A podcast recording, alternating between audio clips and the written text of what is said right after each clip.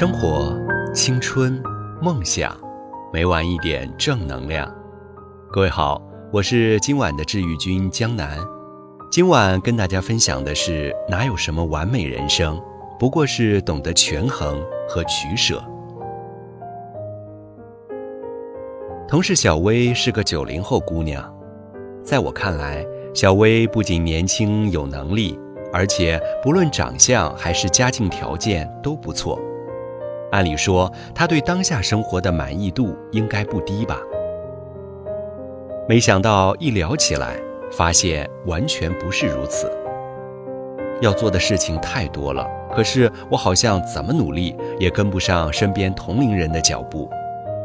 话里行间，他没有任何对自己的肯定，只有浓烈的焦虑感。原来在年初的时候。他就给自己制定了一份今年的清单计划，但是现在四个月的时间已经过去，清单里却还有四分之三的任务尚未开始。我向他要了那份愿望清单，上面密密麻麻地写了二十多项内容，包括学考驾照、攒钱买车、拿到年度最优秀员工奖、坚持长跑突破十公里等等。这些目标都是出于你真实的意愿吗？我问他。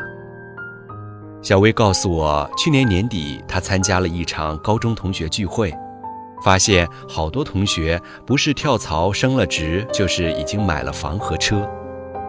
好强的她下定决心要自我施压，激励自己快速成长。结果可想而知，越是想要拼命追赶。受挫感就越重，这让我想起了一句歌词：“人生完美的事太少，你不可能什么都想要。”实际上，基本不可能有完全如人所愿的人生。无论你的设想有多完美，每个人的时间精力都是有限的，能做好的事也是有限的。不盲从。不较劲，选择自己擅长且喜欢的领域，然后付出持久的努力，才是当下的他最应该做的事情。我有个朋友在一家省级金融机构工作，几年前得到一个下基层挂职担任行长的机会，但接到消息没多久，他就检查出怀孕了。新职位需要开足马力，全身心投入。如果承接下来，显然就不适合继续怀孕。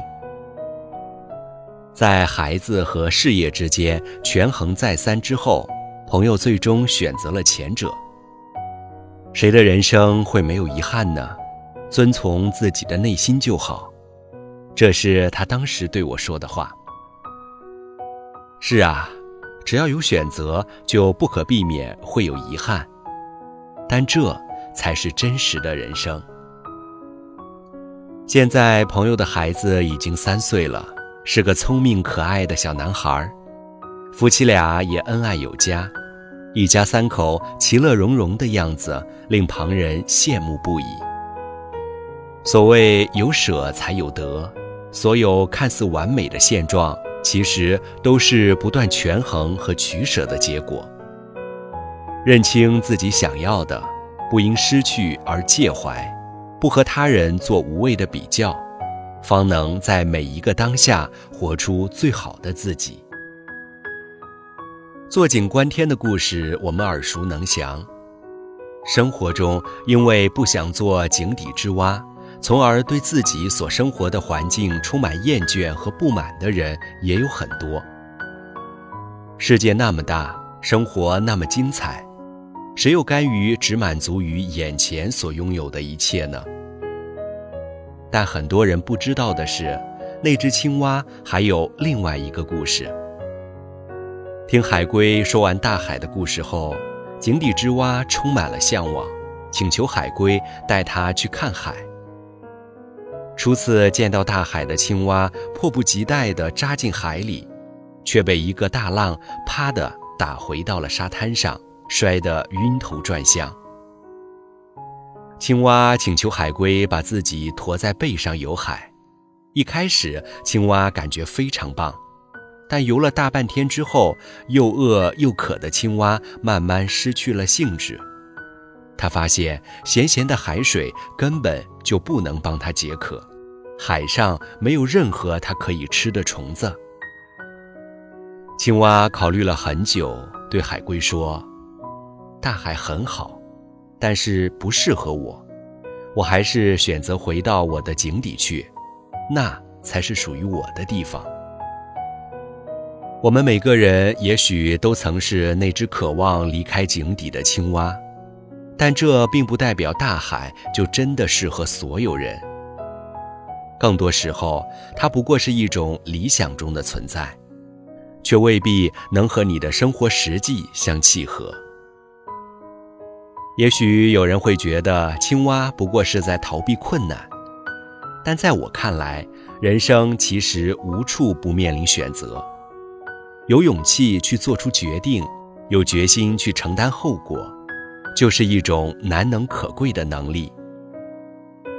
没考进自己理想的大学，曾一直是我心底很大的一个痛点，每每想起都郁闷不已。直到有一次和一位长辈聊天，他说：“谁规定只有读过好大学的人生才是好的人生？”你这么多年一路自学和成长的经历，难道不是属于你自己独一无二的财富吗？我瞬间如释重负。虽然有过这样或是那样的缺憾，但我一直在沿着自己想要的方向努力前行，也因此而拥有了一些美好所得，就已经足够。曾看过这样一段话。你不必羡慕别人的某些生活，因为每种生活方式都会失去些什么。重要的是，你要找到你最偏爱的那一种，坚持下去。是啊，人生看似复杂无比，但其实大道至简。没有最好的选择，只有适合你的选择；没有正确的人生，只有属于你的人生。越是感到迷茫、无从选择的时候，越要学会权衡取舍，学会化繁为简。要知道，不害怕失去，本身就是另一种形式的得到。